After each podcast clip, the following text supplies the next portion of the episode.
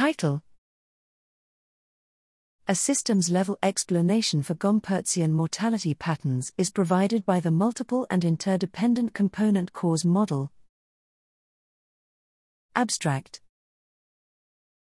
Understanding and facilitating healthy aging has become a major goal in medical research, and it is becoming increasingly acknowledged that there is a need for understanding the aging phenotype as a whole rather than focusing on individual factors.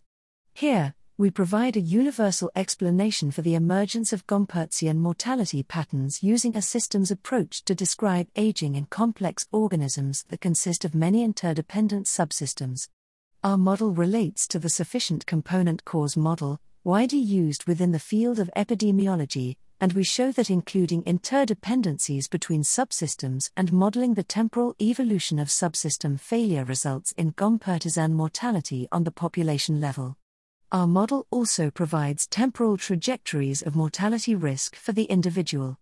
These results may give insight into understanding how biological age evolves stochastically within the individual, and how this in turn leads to a natural heterogeneity of biological age in a population.